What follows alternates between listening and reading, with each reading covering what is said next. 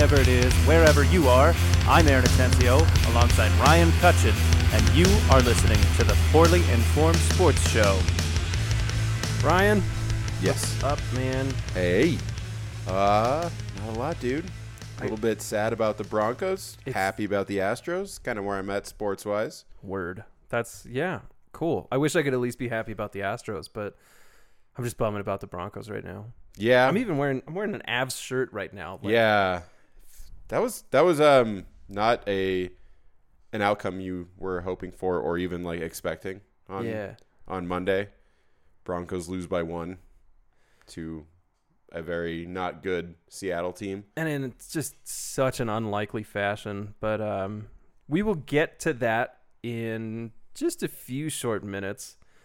Uh, but right now, over in the baseball world, um, playoff races starting to heat up a little bit. Well, Starting to come they down that are. final stretch. Yeah, I'd say National League wild card super exciting. If uh, you have a team in that race, American League, um, kind of just jostling for for seeding.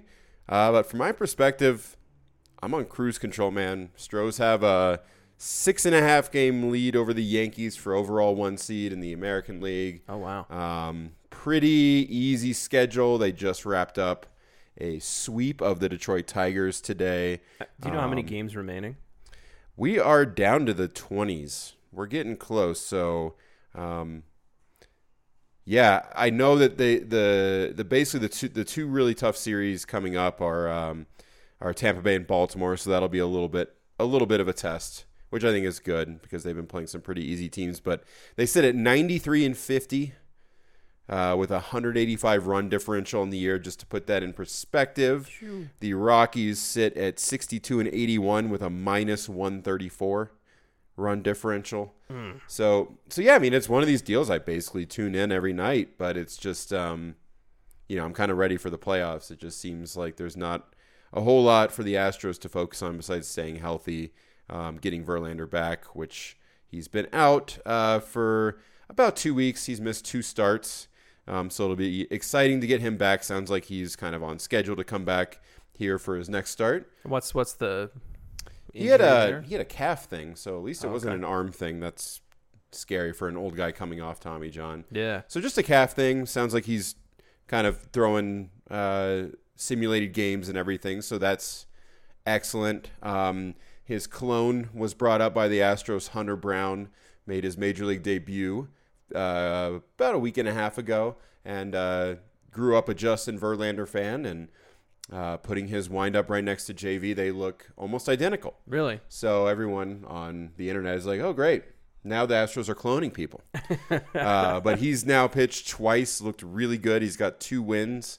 Um, so kind of an interesting little competition. You got six starting pitchers right now that are all really pitching well. You include Verlander in that, so what do you do um, when Verlander's back? Do you go with a six-man rotation? Um, then when the playoffs come, who goes to the bullpen? Who actually gets the starts?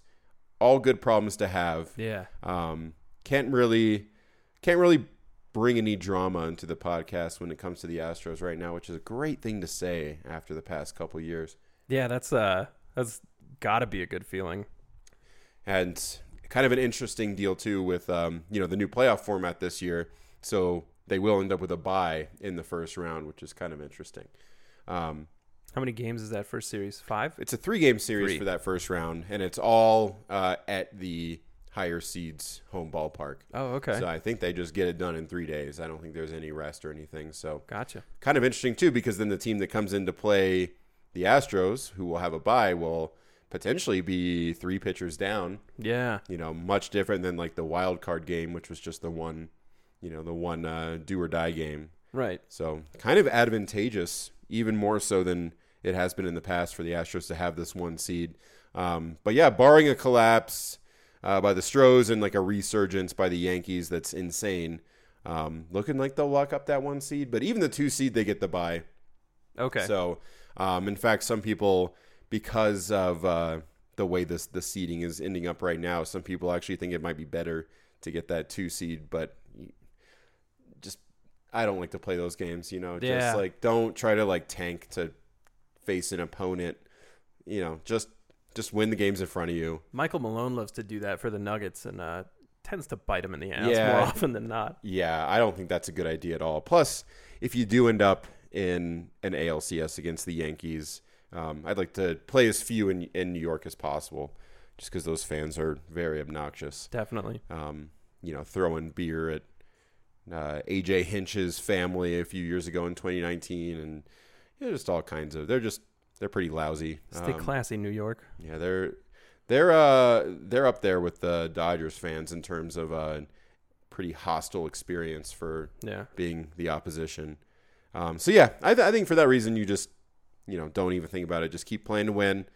Um, but uh, aside from that, uh, baseball wise, the the thing that everyone's been talking about other than playoff races is um, the new rules that the MLBPA and the MLB, the MLB, I can't believe I did that, um, and MLB agreed upon for 2023.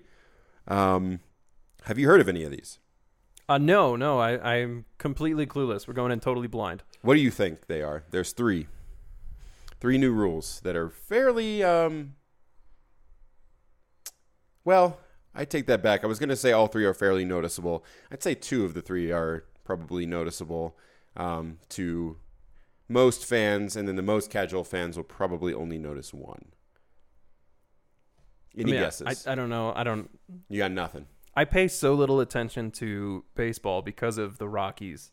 Um, everything I get basically comes through you. So We got nothing I here. got No guesses. All right. I was I was gonna say something snarky, but I won't. So, so our first one, the boring one, we'll see if it's boring. Everyone's thinking it's going to be pretty boring, but necessary. Is uh, the base size is increasing? So Oh, oh, I know one. okay, so the base size is going from 15 square inches to 18 square inches. Um, largely seems like this is going to be a safety thing. Um, stop guys from stepping on each other or like the brutal play at first base where the pitcher's running the cover, dudes that hit the balls, burning it down the line, and they both get there at the same time and mash each other's. One, you know, Yeah. one guy spikes the other guy's ankle. Um, so that'll be nice to have that hopefully happen a lot less. Um, a lot of people were speculating, oh, well, stolen bases are going to go up because of this, because there's less of a distance by a few inches. Um, but really, I think we, as a as a group of sports fans, kind of inflate the actual number of bang bang plays where just a few inches would make a difference. So Yeah. um, I think it was Baseball America actually did do um, a study uh, on minor league increased base size and didn't really find any significant like offensive production improvement. Okay. So I'm gonna stick with like one that almost no one will notice besides the players, in a, in probably a positive way. Okay. All right. I I think I have a feeling there's something involving the shift. Yes, there is. Am I gonna like it? I don't know. So I've gone back and forth. So they are doing like a soft ban on the shift, not like a full on ban, Okay. but a soft ban. How does so okay? I'll what they're what they're what they're doing is they're saying all four infielders, first base, second base, shortstop, third baseman, all need to start uh, the pitch with both feet entirely on the infield dirt. Okay. Okay, so that's gonna take away a certain type of shift for sure.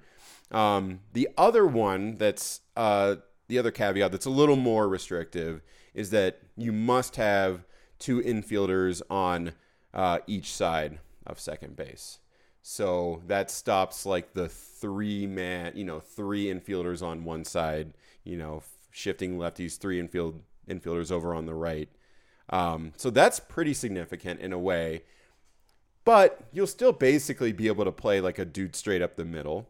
So you, you can shift in that sense where, you know, Yeah, your okay. shortstop can just be like a fraction of an inch, you know, to the to the left side Right. of second base. So that'll be kind of weird to see how they enforce that. Yeah. Because unless they're going to actually draw like a chalk line, which maybe they will, you know, it's really going to be I'm like a cat and mouse the game. the baseball dinosaurs out there getting upset at one more chalk line that's never been there before. Oh, I know. But strangely, the they're the ones that always complain about the shift too. So Yeah, like yeah. pick your poison. Um, so a few thoughts on this. I think actually talking to my dad recently when I was visiting Houston, um, we were discussing the shift, and and he brought up something that maybe a, made me kind of a little more in favor of something like this. Um, and his point was that when teams run the shift where you basically call it like a triangle on the right side, where you have just the third baseman covering the left side, and over on the right, you basically play one of your infielders in shallow right field. Um, what that means is that if a if a left-handed hitter's up and pulls the ball, which is most common, into the shift, and it ends up hit, hit to that guy that's playing like a shallow right fielder, yeah, he's got enough time to throw the dude out at first base because of where first base is relative to right field. But if you're a right-handed hitter and you pull the ball, there's no similar shift that way because if someone's playing shallow left, that's way too long of a throw to first base to get you out. So in a way, the shift was just because baseball in its inception decided first base is going to be that one and that one's going to be third base right. you know, if they did it the other way around, it'd be unfair for righties. So in that sense, it kind of makes um, makes it to where currently it's very unfair for left-handed hitters because they're running the same direction. You know, they tend to pull the ball. Everyone tends to pull the ball more, and when they do, they're running. They have to run to first base, which is in the direction they pulled the ball. So shifting in that in that way was a little unfair. So I'm gonna wait and see on this one. Um, I wish it was, and I don't even know how I would suggest this. Maybe a little less restrictive in some way.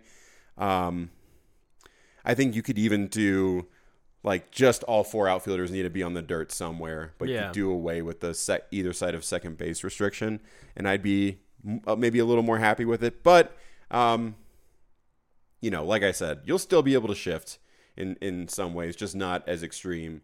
Um, we'll see. I don't really know what to expect. I'm not that mad about it. I thought I'm. I thought I would be. I thought you would be too. Yeah. Um, now, any guesses on the third one? I think this is going to be universally loved by fans, and I don't know about players, but I think fans are going to love this. Hmm. I'm, I'm trying to think. Like, what does baseball need? Needs pace of play. Pace of play. Um, they already limit uh, stepping out of the batter's box, right? Ah, they tried it, and then they stopped enforcing it. Oh, okay, They've limited mound visits, okay. so you only have so many of those. This is way more extreme. They are adding a pitch clock, A pitch clock. which they have been doing in the minor leagues for some years now. So how does this work? Is it like uh like in the NFL or in football in general? You have a play clock. It's basically that. Yep. It's like you have 40 seconds between downs. Yeah, so if the base is empty, the pitcher has 15 seconds uh, to pitch the ball. Uh, with a runner on, he has 20 seconds to pitch the ball. Um, and that's basically one. It says once the ball is ready for play, then this clock starts. I don't exactly know what that means. Man, that uh that actually feels surprisingly short. Yeah, yeah. I think the average right now is like high 20s, um, like almost pushing 30 seconds. Cool. I'm down with Um, it then. So the batter uh, must be what they say alert to the pitcher within eight seconds of the timer starting. So I guess that's how the umpire knows to throw the ball to the pitcher and have the timer start. Um, if the pitcher doesn't pitch in the right amount of time, uh, there's a ball issued to the batter. If the batter's late, there's an automatic strike. Okay. Um, when it gets where it gets really interesting is if there's a runner on base, um, because the pitcher may only throw over, step off or throw over. They call it disengaging. Can only do that twice per plate appearance. Where you know now you you see some of those little cat and mouse games where the pitcher's thrown over a ton and then everyone Yeah, starts booing. That's what I was so he only gets two about- of those per plate appearance. really? Now he can do it a third time, and if he gets the picks the guy off, then that's fine. But if he doesn't, and the guy slides back safe, and it's the third time, um, it's the same thing as a balk. So the guy would get an, you know get to advance to the next base. Um, so that's very very interesting. Um, they have found that in the minor leagues, with I think basically the same set of rules, uh, overall game time is down 26 minutes, which is actually pretty good. That's a lot. It's- yeah. Down below three hours, which is great. Yeah. Um, Because and I there's no reason a baseball game should be that long. I'm They, sorry. they a few years ago they were pushing four hours. Um, Really? The Damn. the like PitchCom stuff has sped it up this year, where you know the the pitchers basically have a little like speaker in their hat, and the catcher can just hit a button on his shin guard to send the pitch instead of do signals and signs. oh, okay. So that's actually sped things up decently this year. So then you had this pitch clock that could be pretty nice. Um, I think it was Bill James, uh, like years and years ago, kind of mentioned that it's the problem with baseball isn't necessarily how long it takes. It's all the momentum killing and tension killing stuff in between that just Yep. stops, brings the game to a to a halt. So, you know, yeah, you we mentioned the mound visit stuff, now pitch clock, the pitch com. So should be kind of interesting. Um, uh, some some side effects of the pitch clock that that I saw discussed in this Michael Baumann Fangraphs article are kind of interesting.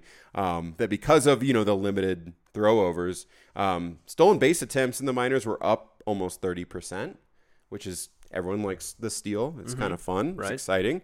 Um, success rate is up to seventy seven percent from sixty eight percent. Um, also very fun Yeah. more scoring opportunities.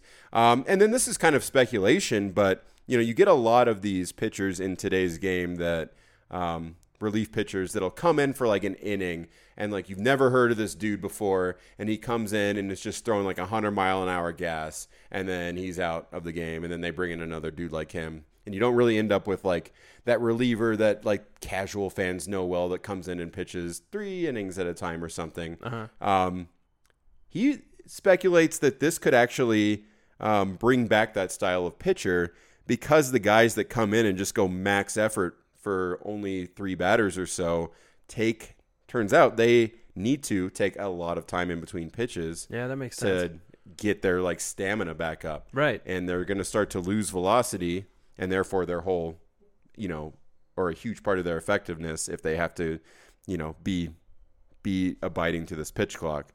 So that'll be kind of fun to see if that's if that's the case. Also more offense. So overall you know i think all of these rules are going to mean a faster game with more offense um, which is kind of a good thing. You know i think the game's really different than it was like in the 80s or even like early 90s where there was just more I feel like more action Yeah. um, and hopefully this brings some of that back so it's about all i got on there i don't know if you have any any reactions from a non-baseball perspective like are does this make you any more excited to watch next year or just eh it's baseball and you'll see it's a little column A and a little column B.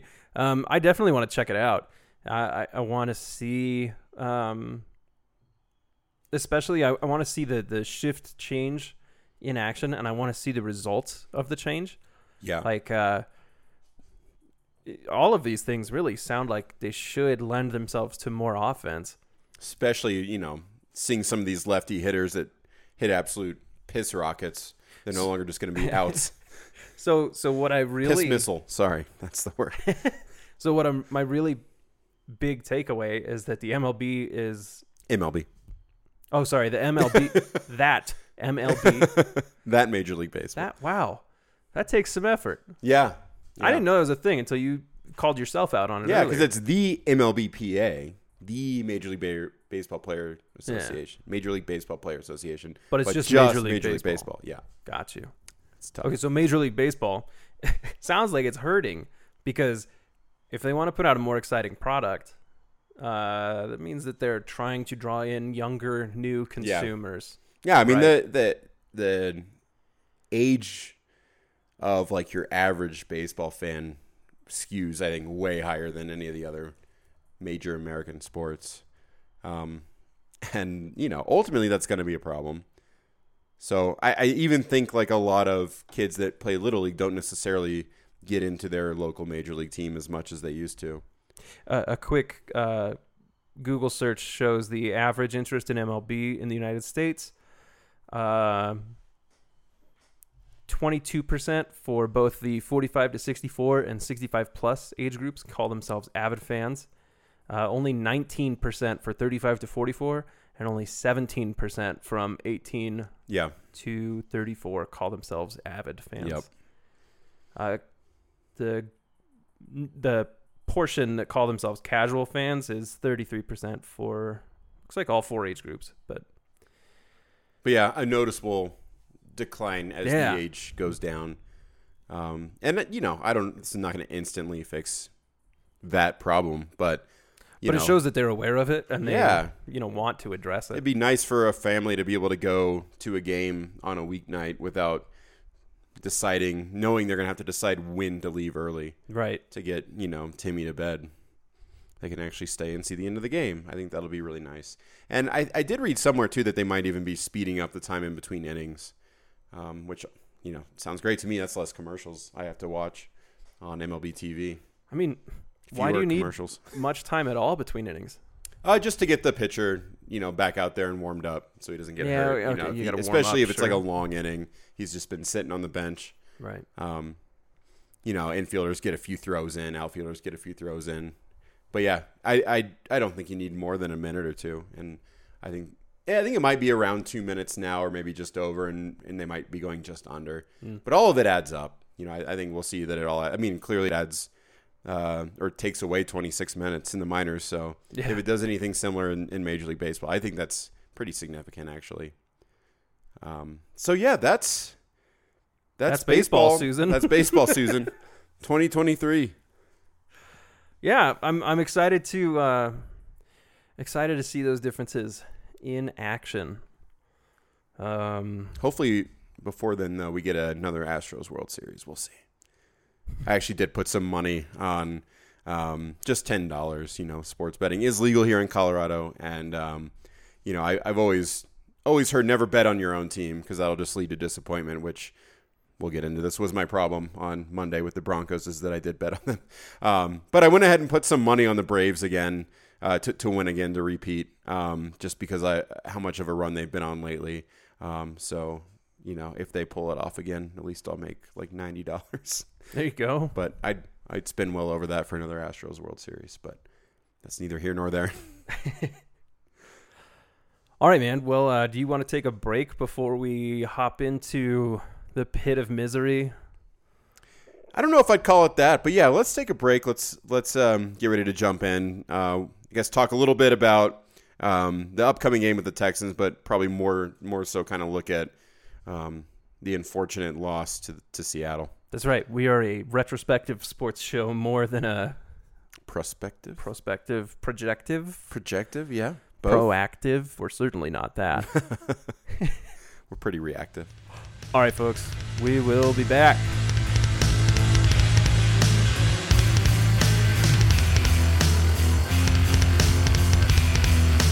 Okay, we're back. Not too excited about this segment. Y- You know what? Let's let's let's pump up the energy a little bit by distracting ourselves. Ryan, what are you drinking tonight?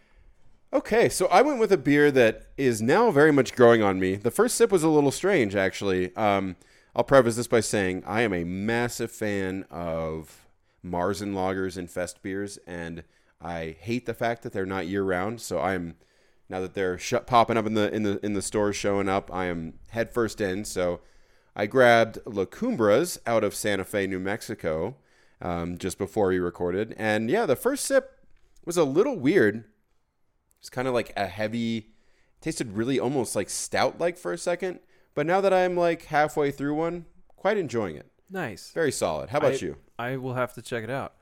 Right now, I'm about to. The hell does this label say? I'm about to finish off this uh, Lion's Paw Lager from Fernson. Fernson Brewing Fern- Company. Fernson? It's a very weird font with a like a witch as the O. There's there's an O or possibly an I. Yeah, it's it's this like bearded man in a Peter Pan hat. Oh, I thought it was a witch. You're Yeah, right. You see the beard and oh yeah, and like a feather in the cap. yeah. and The the mu- it's like the mustache is very like waxed looking. Yeah, like doesn't match with the beard. Anyway, this is a pretty good beer. It's uh, it's Is it just a? It's a lager. It's a lager lager. Yeah. Uh, yeah, these folks are up The in beers uh, to beers. South Dakota. I picked these up while I was on vacation about a month and a half ago. Uh, went up to Rushmore. Got, had to yourself get some, some, local brews. That's right. But after that, I'm gonna go ahead and hop on over to Hopacity from Liquid Mechanics. Highly recommended. Also, both Coast IPA. yeah, both coasts. What's the uh, what's their other one that's really common? It's so good. It's just kind of like a. It's like an. I think they just call it like an American ale, but it's kind of IPA ish. Oh, really? Um, I don't think I've tried it. I'll can't think of the name off the top of my head. Oh, Hop Nectar. Oh, hop. Right, right. It I've heard very of that very one for good. sure. Uh, Liquid Mechanics highly recommended. Um, probably just a Colorado thing, but if you see it, get it. Yeah, just a couple blocks from here. Yeah, yeah. I walked there a few times, but mostly get lazy and drive. All right. Now on to sadder things. Now that our unpaid commercials are over, let's yeah, we got to get into it. Um, you know, everyone's been focusing on the last two minutes of the game on Monday. I want to go back to the first half a little bit. Yeah, me too. I'm- I I don't know that I have anything more anything interesting to add. Everyone knows what happened. Uh, Broncos had the ball. I don't know, like the 46, right? Um, ran the clock down to try to kick an insanely long field goal to win the game because they were down one. Everyone said probably what they need to say about that. Um, we can we can circle back, but yeah, I agree. Let's start. Let's start elsewhere. So I, I didn't actually get to see the first drive. I was still on my way here to watch the game with you. Um, I thought the game started a few minutes later, so Yeah, so we missed that drive. Weird, weird start Um, time. But it wasn't good, was it?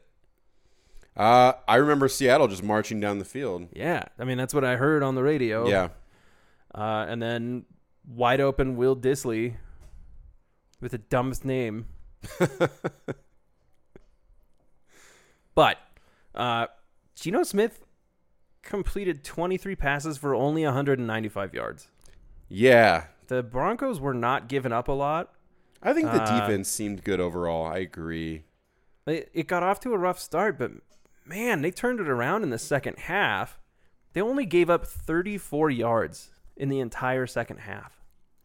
That makes it even more sad to me that they somehow managed to lose. Yeah, it's it's Yeah, completely It's shut out. Seattle in the second half. Um, yeah, so you go down, right? You go down into uh, the tunnels or whatever, you know, at halftime with that field goal right at the end of the um, at the end of the half, down four.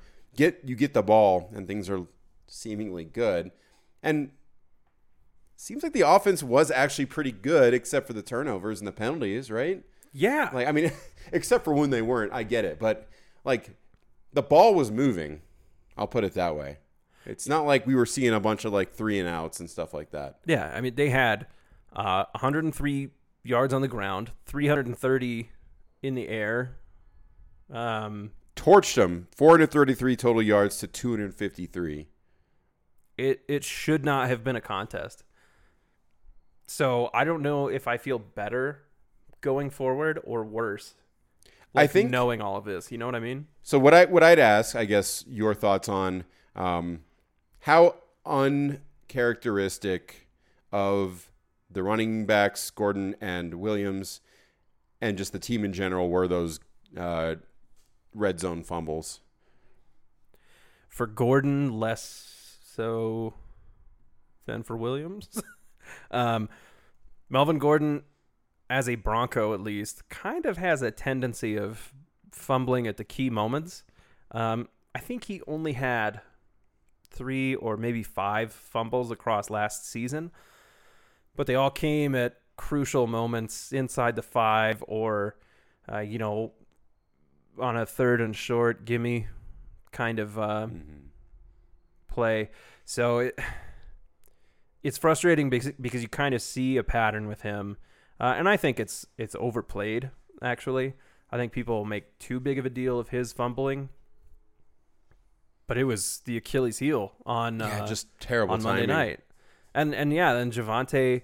Um, I don't remember him dropping the ball at all last year. Like Yeah, I, I, really, I know that he did, but his seemed um, very uncharacteristic. it was bad. And uh, yeah, it, those two turnovers cost you 14 points. If uh, if you if you convert those instead of putting the rock on the ground, then we're talking about a 30 to 16 blowout. Yeah. You know?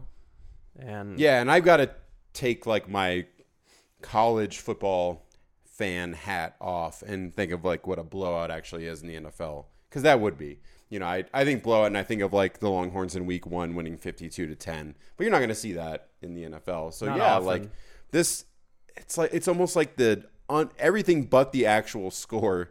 Um, when you just look at like surface level offensive numbers, it's like, yeah, the Broncos kind of, kind of shoved them. You know, I think it's kind of interesting offensive wise. I didn't realize this till looking at the box score now. Williams only had seven carries.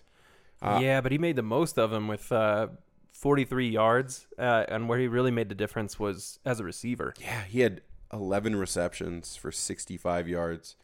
Um, that was kind of interesting, though. It felt like it did take Russ a while to start kind of targeting his his like actual weapon, like deep threat weapons. I don't think he threw a rec- uh, threw to a receiver until like late in the second. It, it feels that way. Yeah, I don't I don't know if that was by design or just Rust. Rustle Wilson. Uh, sorry. um, but yeah, that that was a little weird, just aesthetically for me. Um, It was very strange, um, especially because part of the uh, Seahawks fans who are sad that Russell Wilson is gone and have to attack you for it. Uh, part of their narrative has been, well, he can't even throw to tight ends, so there's he only throws to like half of the field basically. yeah, And like the whole first half, Russ was like exclusively throwing at tight ends and Javonte Williams. right. Yeah, um, it I mean it, it worked. Like, except out, you know, like I keep saying this, but outside like the self-inflicted wounds, it was working. You know, what what what was the penalty situation? I mean, they had I, I don't. twelve, I think, for like well over hundred yards. Yeah. twelve for hundred and six yards. And I, I, I Um, honestly feel like some of them were bogus. I, I, I didn't agree with uh, like Bradley Chubb running into the quarterback and drawing the roughing Mm, the passer. That's probably the right call, but God, it's so borderline in my opinion. Yeah, very ticky Um, tacky stuff. Uh, was it Jonas Griffith standing over that dude that he Oh tackled? yeah, and got and- the taunting. that was that totally that was crap absolute call. BS. um, Yeah, I mean, I, I'd, I'd like to see a breakdown, like how many were just like the mental errors, like at the line of scrimmage or something.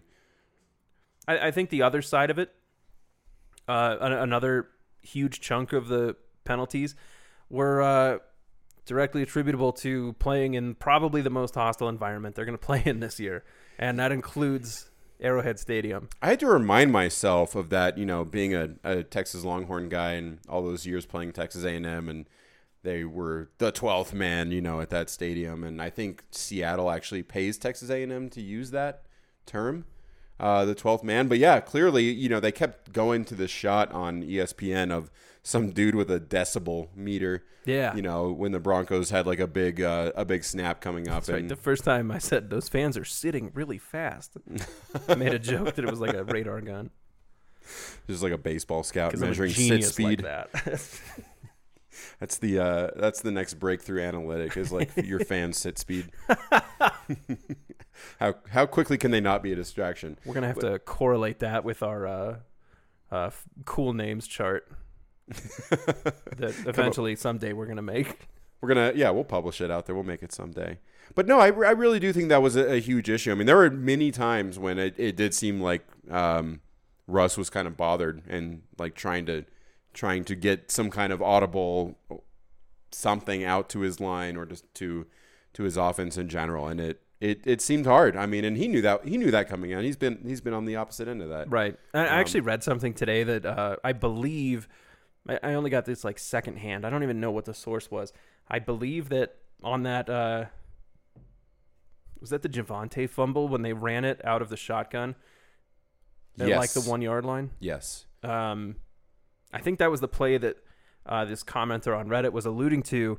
Um, apparently, Russ called an audible, and uh, the guard on the play didn't hear it, so he kind of ran the wrong set, which is why Javonte ended up running into him, and Oh, then yeah. Javonte fumbled Yep. the ball. So, you know, mistakes like that, uh, false starts, delay of game, Yeah. those are all directly the result of playing in a loud environment, um, and an emotional one too for Russ. Like, And the first game with this team together. yep, yep. I mean, So you don't even have that like familiarity of like, oh, I bet that's what he, what he was saying, you know, back there behind the center. yeah, or something. because these just guys like, didn't play in preseason together even. right because Hackett pretty much let the starters rest yeah, during those games. which I still uh, approve of. Um, way better to lose by one point on Monday night in September than uh, you know have Javonte Williams tear his one of the playoff. ACL Yeah. in in a meaningless preseason game in That's August. true. You know, um, I think that's an interesting point in, in in a bigger context about this loss is that there is so much emotion behind it that not only like obviously from the Seattle side with Russ returning, but like I feel like Broncos fans have been waiting for this moment of hope for so long. It's oh yeah, like it's really in context and i and i know that like this is a super tight division and it it very well probably not only likely to but but it, it i'm sure it will like come down to like one one game difference will separate a playoff team in this division versus someone who's sitting at home yeah. um so in that sense it does suck but at least this is the first game of the season and it's someone not even in your conference It's also the first game of this era, like first game of Hackett's tenure, Yeah. first game of Russ's tenure as a Bronco. Um, this year is the very, very beginning of a window, not the end. You know, um, if this year ends up just being a, a building year, um, that's fine. It, it sucks, and it'll feel like a wasted year yeah if like no one nothing wants to hear that right now Not at all, uh, including me. But that's the reality of it. This could be. felt like we've been going through a bunch of building years that have just led to nowhere, right? So Yeah, I think no the- one the- wants the difference is this year is actually, hopefully, building to something where the right. It is a fresh start. five years have been spinning our wheels. You know, and this is a very clear fresh start and and kind of a a, a reset in yeah, like you said, many many areas from coaching to your offense. You know the the captain of your offense, um, and I think the offense. So this is interesting. Football Outsiders tweeted this out. Um, some really good signs for the Broncos offense, actually. So just easy one to to digest. Net yards per drive, week one, Broncos number four. sweet. Obviously, number one and two, Kansas City, Buffalo, blah blah. Uh, Tampa Bay number three, and then Denver. I mean, that's pretty good. So twelve point six four uh, net yards per drive. I mean, that's when that just makes those those turnovers in the red zone loom even larger. Um, but but as much as we're like sitting there in the first half complaining that he's not targeting enough wide receivers, um, hitting Javonte too much, um, it's like still that is really good. Number four. Also, uh, the Broncos had, uh, and I can get into what the stat is a little bit. I understand it a little bit. Um, but by Football Outsiders metrics, the Broncos had the second best offensive line of, the, of week one. Oh, really? That's actually a surprise. Yes. So they use this stat that's called adjusted line yards. And basically, what it tries to do is separate a running back's success as much as possible from the offensive line. So it says, like, let me try to, because I, don't fully understand this, but it's basically saying, okay, on like a carry, if there's a loss, we're going to give a hundred, we're going to give a ton of blame to the, uh, to the O line on that. They get like 120 percent of that loss. They actually get like, you know, so if the loss is, you know, two yards, they're going to get a loss credited to them that's more than that because it's 120% of that loss. Yeah. Um, on a run that's just zero to four yards, um, they're going to get 100% of that value. And that's saying that if it's just a small gain, we're going to say the O line had a lot to do with that. Sure. If it's a five to 10 yard run, the O line gets 50% credit. Saying that okay, beyond that first little bit, a lot of that's probably the running back's ability to make moves and, and Yeah. break tackles. And then 11 plus yard runs, they actually give him 0%. Now, Oh. obviously that's not and they recognize that that's not totally fair um, they also do some things like adjusting for the the down the distance the situation the opponent um, whether they're they're uh, you know whether the snap is from the shotgun or not um, does this factor in passing plays as well, or is it no just it's just run plays Okay. Um, and then they they go on to say like listen if you have a good running back that is going to make your o-line just look better even if your o-line sucks. If your running back is really good this your your you know um, adjusted line yards for your o-line are going to look better. Sure. um, so it's an imperfect stat but that's still really cool to see um, because this was exactly russ's complaint right? In seattle was a terrible o-line. So now we get to say hey they were the second best in week one so you love to see that, and and it you know it was it was close. It was bunched up. Um, top your top five are Jacksonville, Denver, Green Bay, Detroit, and Tampa Bay. So I don't know if there's any surprises there. I'm not really well versed enough. I know that the Jaguars were terrible last year, and the Lions were too. But um, those are a lot of good running backs though? then maybe that's part of it. And and to be fair, Javonte and uh, MG3 had good games outside of the turnovers. But um, anyway, just a fun number to throw out there. Um, something to keep an eye on. I'll, I'll be I'll be curious to to continue to look at this stat and like kind of educate myself on it as the year goes on, and then like see if it passes the eye test or not. It's a it's a fun one. It's uh, Yeah. th- there's not enough uh, not enough ways to uh, put numbers on offensive line exactly performance. and that and that's why i think they're that's why i think they're trying something and then putting a caveat out there of like listen this isn't perfect but someone's got to make an attempt at this right like Yeah. someone's got to try so here's our first stab and i'm sure this is something they iterate on constantly Yeah, probably. um, Hopefully. but you know i'd say it's better to be to be second best than you know 30th best right like uh can't complain about that All right. We got to talk about the moment though. okay let's do it I, you said everybody in, in Denver has already spoken on this. We're uh, Yeah. 48 hours removed from the game at time of recording. So all of the sports shows have had at least two, you know, daily spots on the radio everyone's gotten to watch peyton manning and his broadcast uh, calling 62 timeouts. Yep. But look, man, there is still immense frustration around this uh, around the kick. My uncle texted me uh, before we had even left here. I'm just gonna read you the text straight. WTF? We brought Wilson in to kick field goals, record long field goals. You kick that field goal when you have Geno Smith or Teddy, not Russell Wilson. Do we kick it if we have Manning or Elway? Nope. He's correct. Yep. I mean, he's and, correct. and that's and I get it. I get it. But here's what I see. I don't think this is taking the ball out of Russell Wilson's hands. I don't think this is making the decision or making a statement that you distrust Russell Wilson.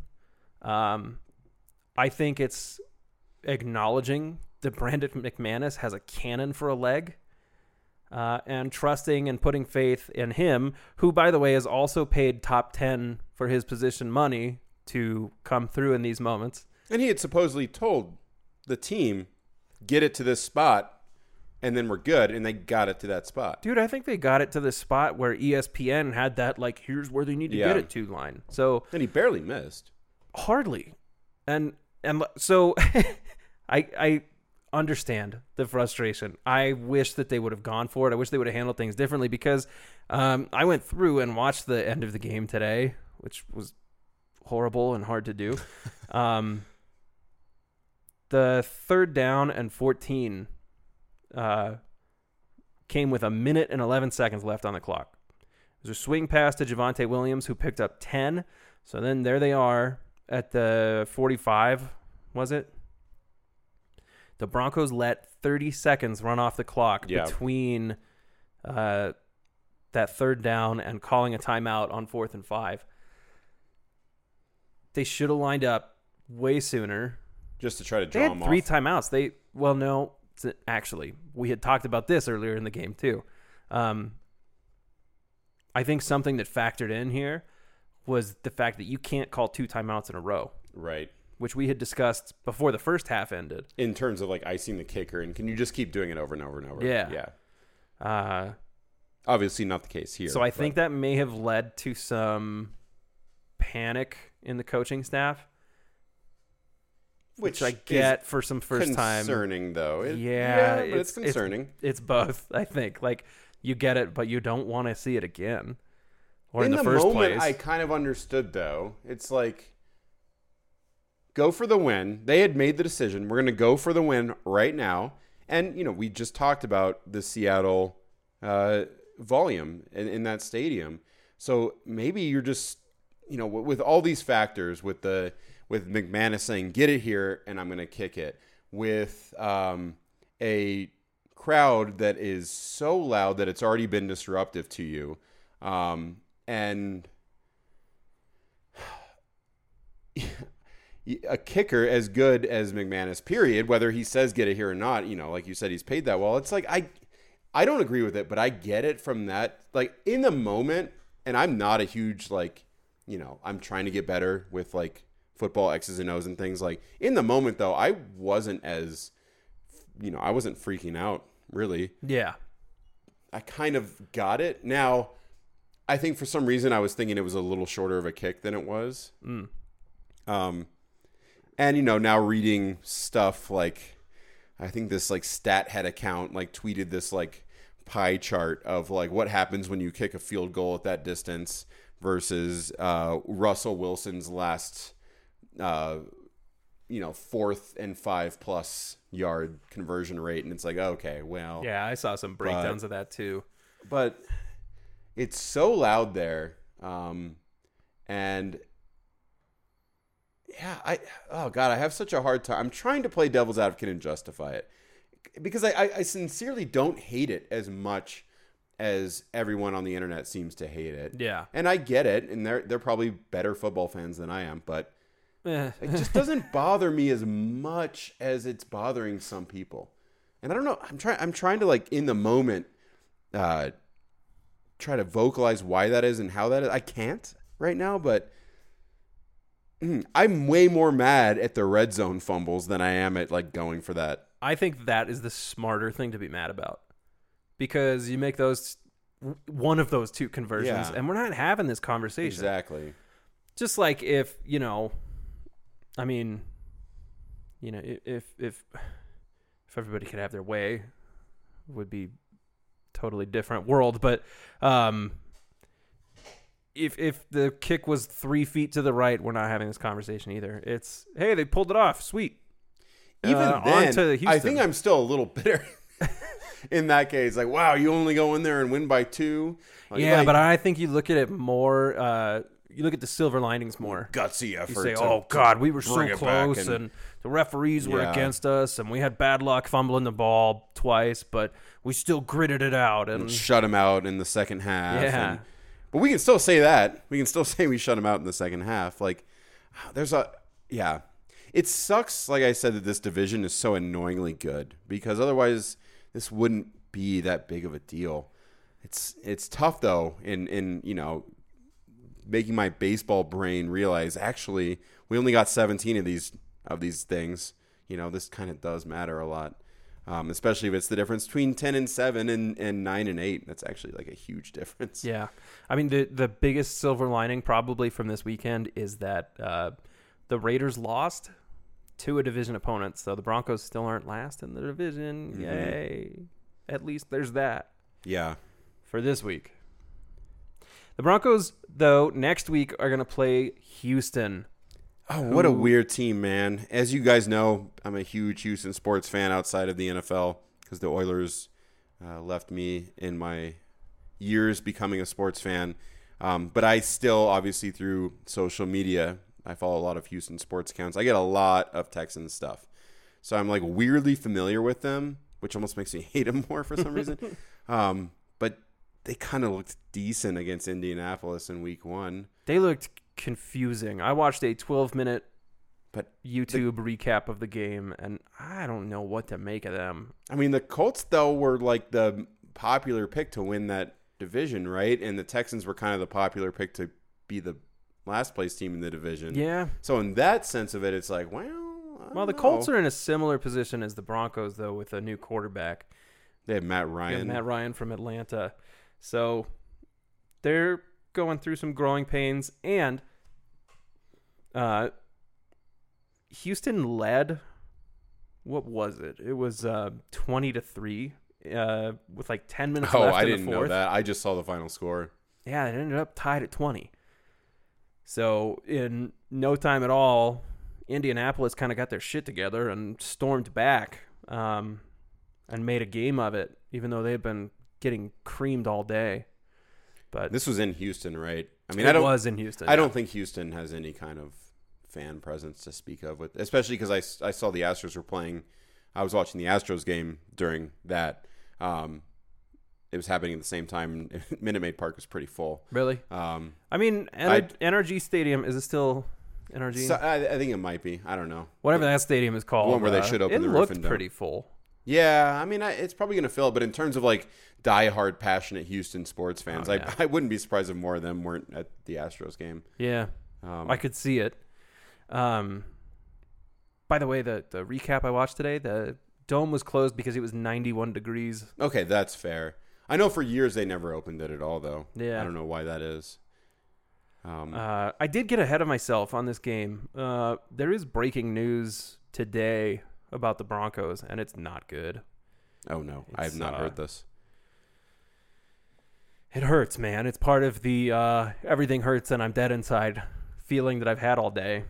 Uh, Jeff Legwold reported this afternoon that Justin Simmons uh, sustained a thigh injury in the second half at Seattle. He finished the game, uh, but this afternoon he was placed on injured reserve and will miss at least the next four games.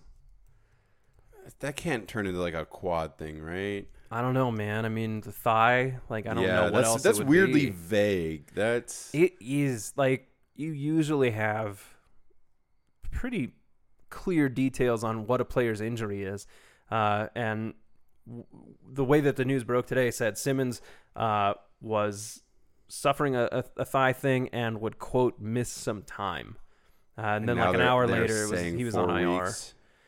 Um, so Oh man, the, the Broncos are heading into this game that they should win. Um, they're going to do it without their defensive captain, one of their defensive captains. all right, Sir Um, Tan. all hopes to you. Yeah. Uh, good luck. And I mean, it's not overselling it to say that Simmons is the second best player on this team behind Russell Wilson. Yeah, Um, like you said, captain. Like I, I talk about Surtain on the defensive side, but he's clearly like he's a sophomore, right? I mean, he's Yeah. a, he's a baby. He's not going to be. He's not a captain. Um, he's incredibly talented, but yeah. but looking ahead to the opponent, Well, at least the de- the defense was good. yeah, And not that Seattle's very formidable offensively. So it, it sounds Houston like probably is a little more formidable, right? Like this Davis Mills guy, is that his name? Their quarterback. that is correct. like yeah. he actually kind of seems decent. He's he's interesting, man. Okay, so um let me find in my notes here where I was writing about them. Um yes, Mills threw for 240 yards and two touchdowns on uh on Sunday. Um I don't know, man. He he seems like maybe he could be good or maybe he's He's like sufficient. Drew Lock. I think he's better than Drew Lock. Well, yeah. He seems like sufficient. Like he's just like repl- replacement level, maybe. Yeah. Like, I think so. in terms he's, of like, if I'm going to use baseball terminology, he's like replacement level. he's uh good enough to get you beat. there, not like that. um he's um i don't know I- i thought his his accuracy got a little wild um Yeah, it's a lot of decision making broke down when he was under pressure um so i don't know i'm not super sold on him um the rushing attack doesn't scare me. Uh, Rex Burkhead and Dameon Pierce combined for only 77 rushing yards. Yeah, they didn't even get to 300 total yards. Uh, they didn't. No, they had 299 total yards to Indianapolis's 517. I see. That's pretty wild. Yeah, I mean, like they don't have receivers that freak me out. Brandin Cooks was good when he was with the Rams, but he had seven receptions and 82 yards last year, last week. Um, As a casual fan, I'm going down this box score on their offensive side. I don't recognize a single name. they're not like a good team. yeah. um, Cooks accounted for almost a third of their targets in the in the past game. So I think you put Patrick Surtain on him, lock him down, should be okay. Mhm. You should be safe from from Davis Mills. Uh, like how you say that. OJ Howard put up two touchdowns. That's their tight end. Um, he's flamed out of a couple teams in the past, so I don't know if he finally found a system that's working for him, or uh, maybe this is a flash in the pan kind of thing. Um, the their defense gave up 350 yards passing, uh, and then just alone, Jonathan Oh, Taylor, who is a great running back, ran for 161 yards. Great young back, I should say. I think Rush should eat in this game, man. Dude, I think so. At home, it's going to be like in the mid 80s on Sunday, it looks like. And the energy in that Should building is going yeah. to be the exact opposite of Monday nights. Exactly. Um, you got time to to think about what went wrong on Monday. I mean, there's just, um, you know, everyone's saying the right thing. You know, Hackett's saying the right thing. Well, some people don't think so because Right. some people are saying he hasn't fully regretted the the field goal call, but I think he kind of has. He just he's not going to sit there and harp Some, on it. some people wouldn't Um, be happy unless he went to the 50 yard line and committed seppuku like a ancient samurai. yeah, self sacrifice or something. um, you know, Russ can be frustrating to listen to, uh, just because he's always going to talk about Jesus and God, and that's fine. Like, I have no problem with him being a very religious man, but like it. seems like sometimes he just uses that to deflect questions, which is like, eh. like no, can can you actually answer the question? Um, but I think it, it, it in in some ways that gives him like kind of a a mental uh, block against getting frustrated by the media. So you know, if it works for him, that's fine. Um, I just think sometimes as a fan, I want to hear him be a little pissed or something. yeah, he's Stop, he's stop smiling after that game, man. he's always gotten the uh, criticism of being too much of a robot. Yeah, uh, yeah. I mean, his time in Seattle. it's very like Derek Jeter. I mean, that's how Jeter survived like the New York media back in the day. Is he Mm. just would always just you know say exactly what was expected and never never get rattled, never say too much. yeah. Um, but but yeah, they'll they'll you know they'll have time to reflect on what went wrong, and as much as they're saying the right things about oh you know everything we did was the right call, they know deep down what the deal is. Um, I, I'm pretty optimistic, and I would love to see the Texans uh, get absolutely pooped on.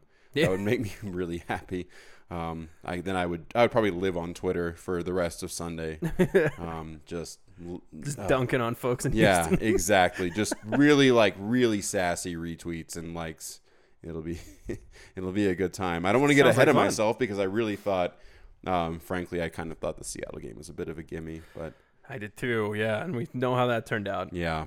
I do want to highlight one dude on their defense on on uh, the uh, Houston defense, not Indy. Jerry Hughes. Um, he made a couple of big plays in pretty quick succession. In uh, I think it was like the third quarter on Sunday.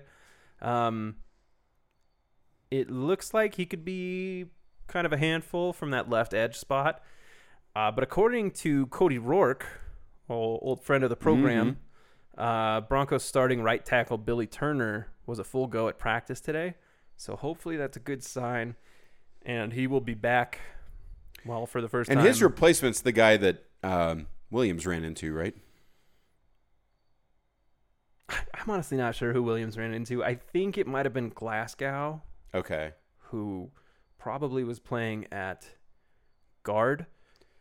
Yeah, I think you're right. Actually, I think it was the guard that he ran into. I don't remember. I know that we watched the replay. Yeah, we were talking about tried it to and like track it, and Yeah, it's like There other was a things in lot- that game seem to kind of take over our memory. I don't know. well, Uh, the uh, the white claws were flowing. they, yes, they were. I was Uh, I was a few white claws deep that night. which made your uh, which made your uh, moderating the subreddit, the Denver Broncos subreddit, all that much more fun. I bet after the game. Oh, God, it was awful. We had we were so inundated with Seahawks fans. Whatever. They can have their little. This is their Super Bowl, man. Let them have yeah, it. hopefully this is the peak of their season. Oh, I hope it's all after me. downhill from here. All to the listen. um. So any more on the Texans? Here's what I'll give you. This is actually the last thing I think I've got. Okay, I've got And one more thing uh, after this, and I just thought of this, and I, I kind of want to go through this. This is going to be the closest thing to advanced stats that I give you. Let's go. They're, and they're really just kind of like more in depth, still just box score stats. But um, I, I took a look at uh, how Mills did under pressure, uh, which led me Hmm. to how uh, many times he was pressured. So uh, he was sacked three times in week one. Bradley Chubb recorded two sacks for the Broncos in week one. Um, so hopefully Chubb can continue that. Hopefully Yes. some of the other guys uh, can can continue to get after the quarterback because the Broncos pressured Geno Smith eight times uh, on Monday night. Now, a pressure is a quarterback hurry, a sack, or a quarterback knockdown. So eight times they either sacked him, uh, caused him to, you know, hurry. I don't know. Yeah, I mean, don't know was- how to I- define hurry. When I was watching that, I, I was Uh, I remember with like telling your wife at one point, like I'm like he's going to force a turnover, and he he didn't, but he got close. he got a sack on that play though. I remember. Yeah, It was the the next play you said so. he was feeling it. Anyway, so uh, uh, the Broncos got to Geno Smith. They didn't sack him, but they got there uh, eight times. The Texans gave up 12 pressures in week one. So the Broncos were pretty consistently around Geno Smith, up in his Yeah. face, whatever. Um, yeah, Mills was pressured significantly more. Uh, and I don't think that the um, Colts have a particularly good pass rush. Yeah, I was gonna ask. I'm so I'm so uh, naive on on the Colts, um, whether they're good or not. Um, so here's here's what I want to do. So we went through the schedule right after the Russ trade, and I don't remember what record you picked. I think I picked ten and seven. Yeah. So now that we got the loss to Seattle, which I guarantee both of us said was a win, where on the schedule, and maybe you need to pull it up, where on the schedule, and I want to say outside of the division, what is some a game we probably said was a loss in a non AFC West opponent that now we can maybe sit here and say, okay, well maybe that could be a win to make up for this game. Like where's the game that they have the unexpected win now that we've had the unexpected loss? Is there anything on the schedule you can point to? The unexpected win. Yes. Because I'm sitting here and I'm trying to remember, like, at Tennessee, I think I said that was probably a loss, but I'm thinking maybe that could be the one that that's a, that's a turnaround to a win because I don't I feel like Tennessee's not as good this year as they were last year. Man, that one's going to be tough just based on stopping Derrick Henry. I mean, that's the key to stopping the Titans, right? For anybody. And they but they lost to the Giants. Yeah, so damn. They, That seems like one they could turn around. I always like, forget how much football I don't watch. Yeah, it's tough, man. It's really tough I to like uh, especially for me, like I, I'm really a single team guy. Um, but like looking at some of these other ones that I'm sure I said were losses outside of the division, like at Baltimore, I just think that's an auto loss, right? Like there's no way. Um, At Baltimore? yeah, No, I could see us beating Baltimore. really in, in Baltimore, In, I mean, it would be tough, but I could see it happening. Like at LA, at the Rams, So I was gonna No. pick. I was gonna pick that one. really. for my surprise. Bec- You know what? They didn't look good on Thursday night. I did watch that game. They turned the ball over. Was it four or five times? Um, now that's not going to They're playing happen. the Bills. That's not going to happen every week. The And Bills yeah, are like the Broncos- best team on the paper, Broncos right? are not the Bills. Yeah, Uh, but I don't know, man. It if it wasn't for the fact that it's a primetime game and the Broncos, like historically, from the beginning of time, have always crapped the bed in primetime, uh, I would say that oh yeah, that that'll be my pick. That'll be the surprise win. But yeah. I I, got. I, I want to say it just because uh, Stan Kroenke sucks. so it'd be cool to beat him. Here's here's one more like something I just realized too looking at the schedule. That game at Tennessee is coming off a bye week too. So I'm sticking to that. I'm going to reverse that one. I'm almost certain I picked this game as a loss when we went through them. I'm going to swap that. I think that's where we make it up. I still stick with the 10 and 7. Um, I think November 13th, that's a win on the road. Um, that's coming off the bye, huh? Yeah. The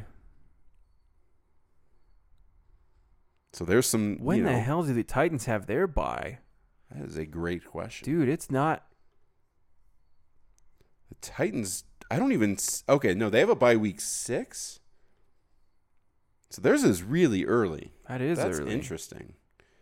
And so they'll. So this is a a uh, week ten. They'll be coming off a game against Kansas City, and will be coming off a bye.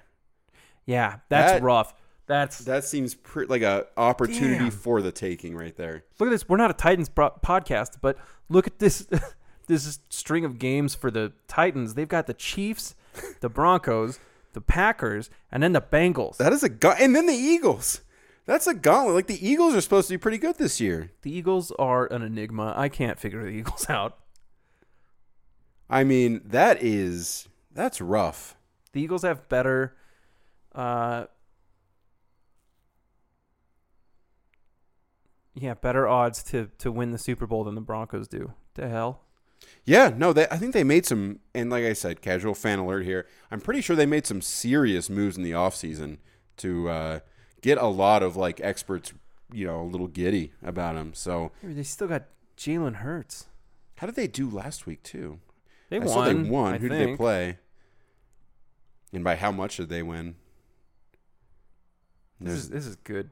There's the college football fan in me. Yeah, this is great, great podcast content. um, okay, so they slaughtered. Um, oh no, I'm looking at the wrong thing. No, they barely squeaked past Detroit. So. I was looking at the preseason. I'm like, oh my god, they slaughtered Miami, 48 to 10. But no, that that was the preseason. um, so yeah, that's what I'm flipping, man. I just wanted to throw that out there because I want to be able to say I, I really feel like nine and eight's not good enough to make the playoffs. Um, No, I so agree. I want to find where 10 and 7 is going to happen now, and I think that's the game for me. I would love to win on the road and at SoFi Stadium against the Rams. That would be so sweet. It'd be even sweeter if Von was still there, but um, that would still be really, really sweet to do to, to pull that off. Can we just do this? Can we just go through the schedule?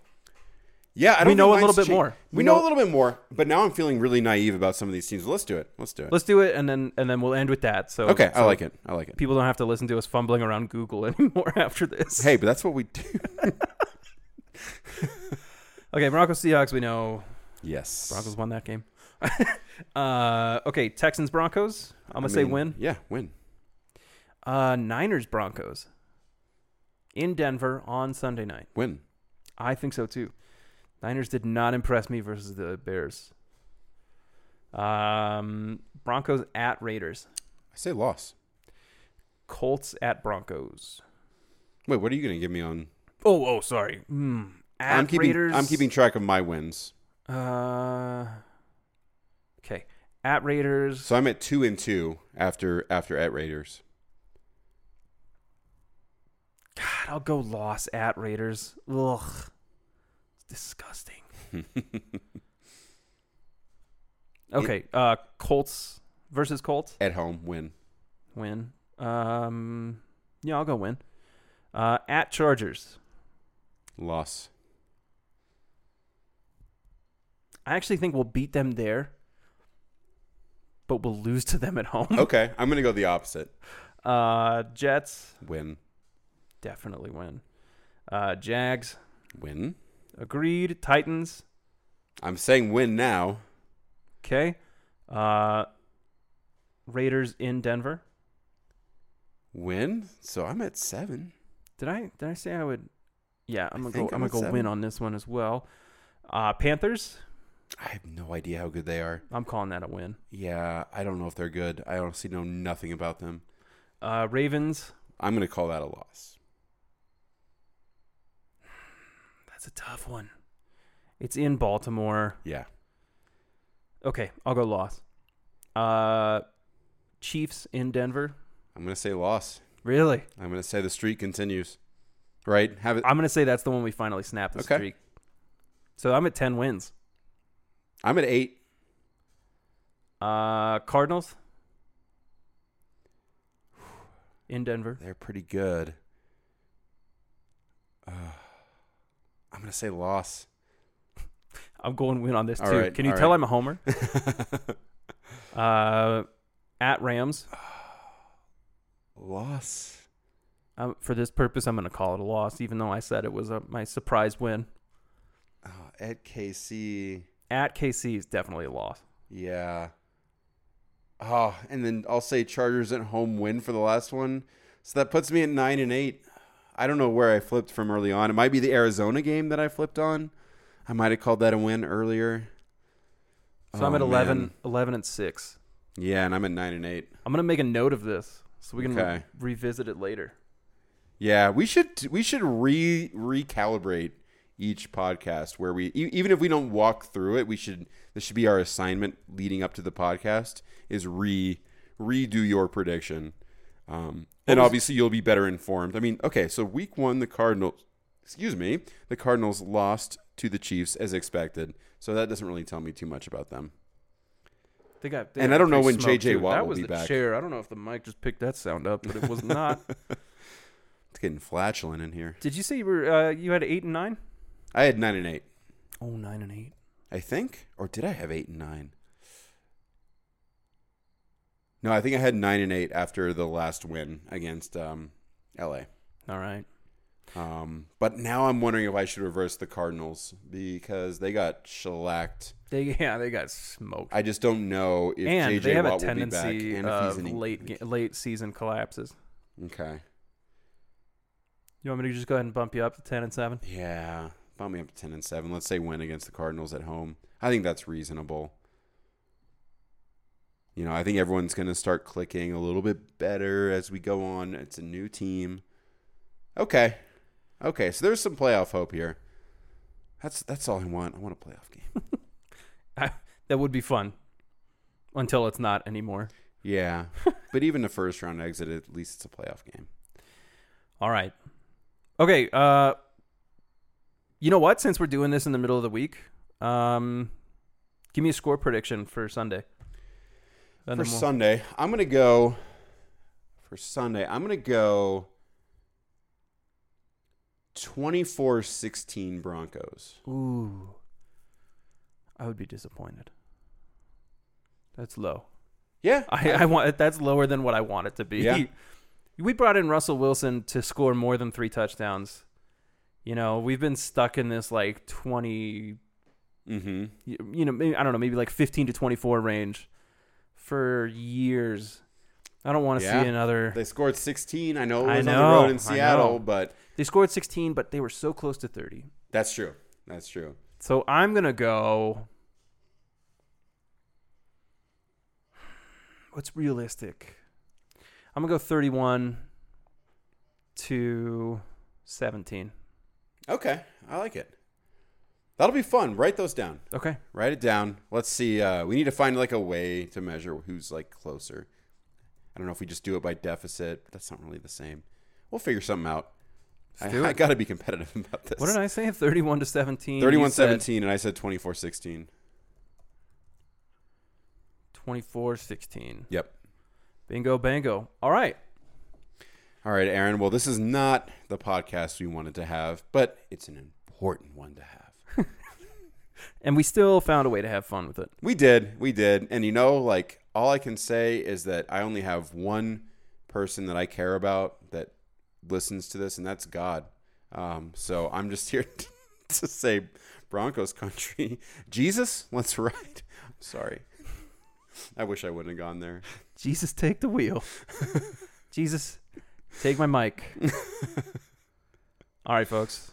Thanks for sticking with us. We'll be back hopefully after the next game. We'll see. Maybe after two games, but um, Yeah, we gotta keep we gotta keep this more consistent now that the the football season is in full swing and like that's somehow our it really is a nice Mainstay. cadence. It is the best cadence of any sport. to have just that one game a week with the Oh, you get occasional so much time to live your life in between. Yes, yeah. So Baseball's a time to- wild, a wild adventure compared to this, even the NBA season. Um, but yeah, this, you know, I think this is really my first year where I am uh, pretty, pretty focused on this team, and it's stressful, man. All right, folks. Thanks again. Thanks for stressing with us. We love you. We love you. We'll talk to you uh, very shortly. Broncos country. Let's ride.